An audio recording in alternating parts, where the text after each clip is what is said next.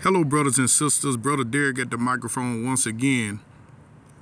This week, I want to talk to you about developing the inner man. Hallelujah. Father, in the name of the Lord Jesus, I commit this divine work unto you. And Lord, I thank you, Lord, according to the written scriptures, Lord, that you are establishing my thoughts. Cause me to edify, Lord Jesus, those who will listen, Lord.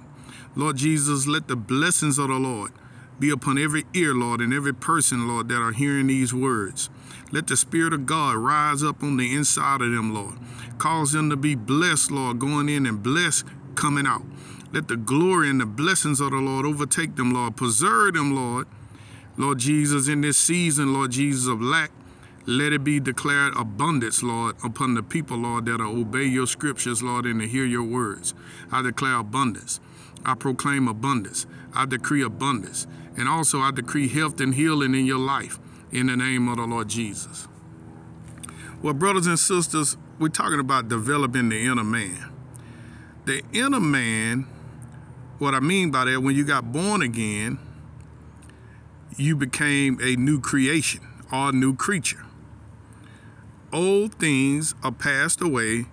Behold, all things have become new. So you when you got when you confess Jesus Christ as your Lord and Savior, that's what born again means.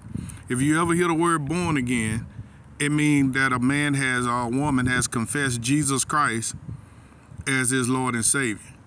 That's what born again is. But when you get born again, you have to renew your mind. See, you and you have to develop your human spirit. You have a new recreated spirit on the inside of you, but it has to be developed.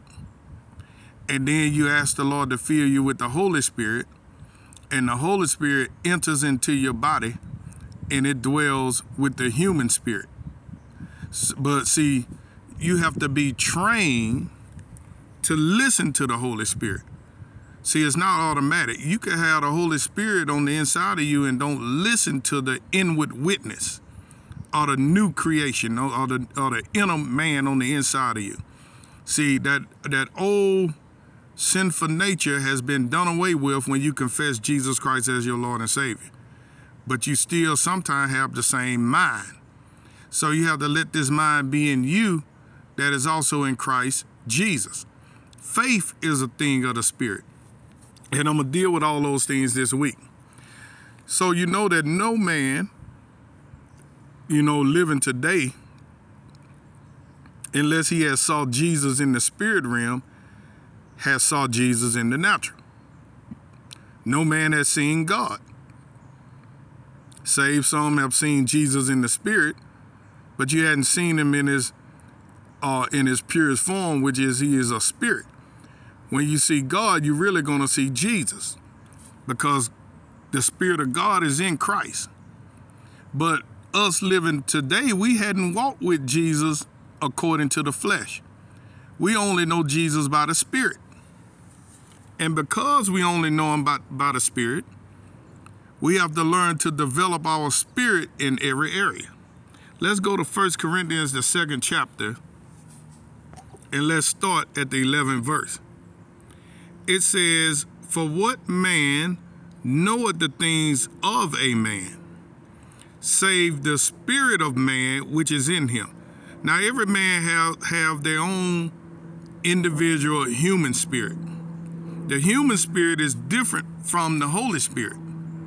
So we communicate with man by our human spirit. Let me keep reading. Even so, the things of God knoweth no man but the Spirit of God. So God communicates with man through his human spirit. Then you get filled with the Holy Spirit, and, and that is a, as a man living on the inside of you. Greater is he that is in you than he that is in the world. Now, when you got born again, this recreated spirit is on the inside of you. Then the spirit of God comes and dwell with you inside of your with your recreated spirit. But what we have to do is we have to learn to yield to the Spirit of God. See, we have all kind of power on the inside of us. We we have world overcoming faith on the inside of us. Ye are of God, little children, and have overcome them. For greater is he that is in you than he that is in the world. So you have world overcoming faith on the inside of you. What is the world? Well, it's the pride. You know what I'm saying? The the uh, the lust of the flesh, the lust of the eyes, and the pride of life. That's what I mean when I say the world. The, the Bible describes that as being the world. So you have world overcoming faith on the inside of you, but you have to learn to yield to it. See, see that power on the inside of you, in most of us, it lies there latent. Uh, another word would be dormant. That word is on the in that, that power is on the inside of you, but it's lying there dormant because we haven't developed our human spirit. So it's saying, for what man, we in, we in 1 Corinthians, the second chapter, for what man knoweth the things of man save the spirit of man which is in him? Even so, the things of God knoweth no man but the spirit of God. Now we have received not the spirit of the world, but the spirit which is of God that we might know the things that are freely given to us of God. So you read the scriptures to learn the things that are freely given to you by God. Now, those of you who follow me, you know I often talk about the things that are freely given to us by God, like healing, like our, our financial finances. You know, the Lord is our shepherd; we shall not want or lack uh, by his stripes we're healed. These things are freely given to us by God. Now, if we'll be honest, it's a lot of things freely given to us by God that we're not attaining or walking in. Am I correct? Uh, we have the power to, to cast out devils. We have the power to heal the sick. We have the power to raise the dead, according to the scriptures. But how many how many people know even though God said in the scriptures that we have this power, how many know that most of us, over 90% of us, is not walking in this power? That's what I'm talking about this week. How do we tap into it? Now, if I had to sum it up, it's going to be confession. And I'm going to go into detail about it. You have to say over and over and over again what God said about you in order to make your spirit believe it. See, most of us are believing it on the mental level or just on the mind, but it hadn't gotten down into our spirit yet. Let me keep reading. but the way you're going to get it down in your spirit is you got to mutter the word or meditate. Meditate means to mutter. mutter. You got to say over and over and over and over and over and over and over and over and over again what God has said about you until you believe it, not just by your mind, till you believe it so much till nobody can convince you that it's not so. And, and, and the only way you're going to do that is you got to meditate the scriptures. You can't just say it one time, you can't say it two times.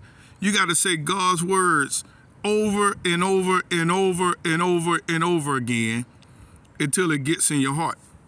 Most of us will read the word and we'll agree with it. We'll say, hey, I know the word is true. I agree with it. Yes, it is true.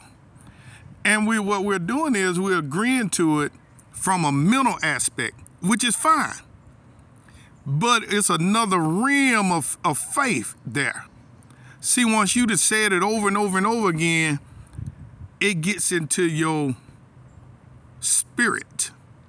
And when it gets into your spirit or your heart, that's when you see a manifestation of the thing that is written. See, you can believe the word and don't see a manifestation of it. How many know the Bible say we can raise the dead? But how many people you seen pray for people and raise the dead? See, the word is truth, but that thing is not in our inner man. Brothers and sisters, I got a lot to say, but I'm out of time.